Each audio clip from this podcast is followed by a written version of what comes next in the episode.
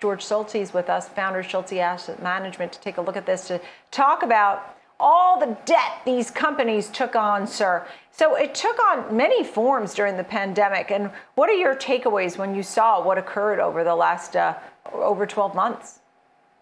Well, good to be back, Nicole. Uh, well, we saw a lot of distressed debt last year. At one point, it was up over a trillion dollars last March, and now uh, it's dropped substantially. The distressed debt outstanding uh, to about about 100 billion today. Um, so lots of investors are concluding when they look at distressed securities investing, they believe that maybe there are no opportunities left. But we think that's actually wrong, uh, so long as you approach this sector in a nimble way, because there's opportunities to make money with distressed companies before, during, or after they restructure, or in other words, before, during, or after bankruptcy. Um, prior to bankruptcy, uh, usually the best opportunity is short selling companies. And we saw a number of companies, uh, particularly last year, uh, that filed for bankruptcy where shareholders got nothing, like Chesapeake Energy, Whiting Petroleum. Whiting Petroleum shareholders got a little bit of uh, a recovery with uh, some out of the money warrants. And you see that uh, recently too with Hertz, which is right now one of the largest bankruptcies that's ongoing. Um, it looks like shareholders there might get maybe 50 cents a share in out of the money warrant. Um, so there are a lot of opportunities with uh, with investing in distressed debt. Uh, you just have to know how to do it, and uh, you've got to be be able to be flexible uh, by looking at opportunities either before, during, or after the distress hits. You know, it's interesting because it's not something that everybody understands, but um, certainly a lot of the pros who really can step in here and um, do well with this strategy. The economy, in the meantime, is recovering, right? You tell me what you think. I mean, there has to be some really great opportunities. I know you've broken it down into distressed debt and outstanding arbitrage opportunities. Um, could you break it down some more so we can really fully understand how you're going to work through this and what the strategy is as we recover, right? Assuming we're recovering, in your opinion. Yeah, yeah. Yeah, we, I think we certainly are. Um, you know, there's been a, an extreme amount of governmental support to the markets, both fiscal and monetary support.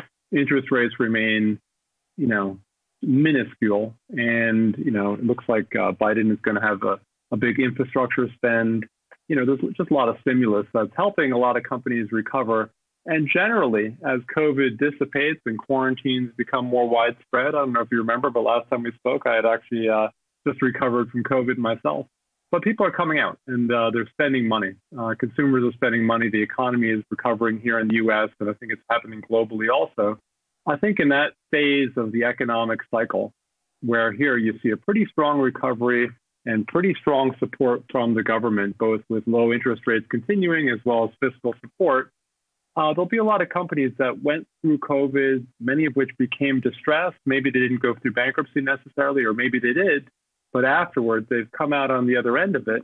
And some of those present, you know, pretty interesting post-distress equity opportunities, as we call them. Companies that previously restructured. The best ones, of course, are those that got rid of as much debt as possible some of the companies that emerge on the other side of this uh, crisis, if you will, also have interesting tax assets. They have something called NOLs, net operating loss carry forwards, that can be used to offset future taxes going forward for the company. And all other things equal, companies with larger NOLs are worth more on an after cash uh, or after tax cash basis than their peers. So there are some companies that fit that profile pretty well. One, for example, is PG&E, the utility in California that restructured last year. It has huge NOLs. It's trading at about $11 a share, but we think it's worth probably closer to 20 to 25. Another one from long ago, uh, General Motors, which reorganized in 2009, still has large NOL um, that increase its after-tax cash flow. That company's stock is trading at under 60, but we think it's worth over 85. So those just those are just two examples, but there, as you can imagine, there are a lot of companies in a lot of different industries that were distressed. Some became more distressed with COVID, and now you know the opportunity has really shifted to looking at them and thinking about whether there's money to be made almost in an arbitrage way by finding cheap companies, cheap value investments, uh, uh, you know, for the long run going forward. Yeah, it's interesting. I'm so glad you're breaking it down in this way, as you noted about the restructuring that we did see from PG&E last year and General Motors back in 2009, roughly. Um, and when they get to get rid of some of the debt. They do this restructuring, and as you said, talking about these NOLs and the better tax benefits that they face. Um, this is why I guess you have to have this flexibility when you're trying to invest like this because it's hard to know which ones might actually be in these types of situations at any given point. Tell me about names like Whiting Petroleum and Chesapeake.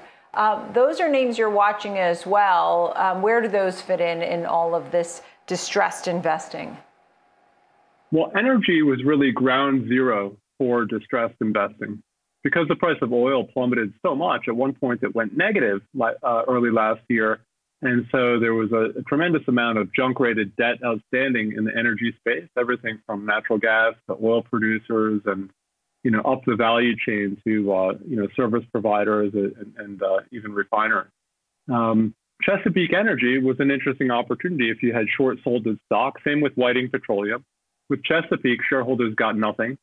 Uh, so you could have shorted that stock for 100% return. Uh, with Whiting, as I said earlier, uh, uh, shareholders did get some out of the money warrants when that company restructured, um, but those are still, you know, pretty well out of the money even now.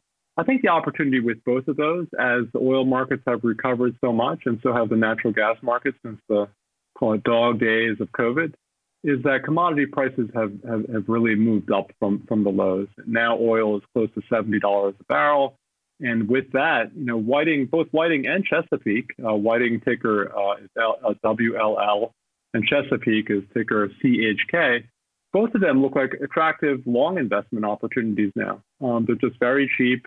They've both eliminated a lot of debt, and their former lenders have received the newly restructured equity. Uh, in, in, both cases, we think uh, you know those equities provide uh, for interesting upside potential.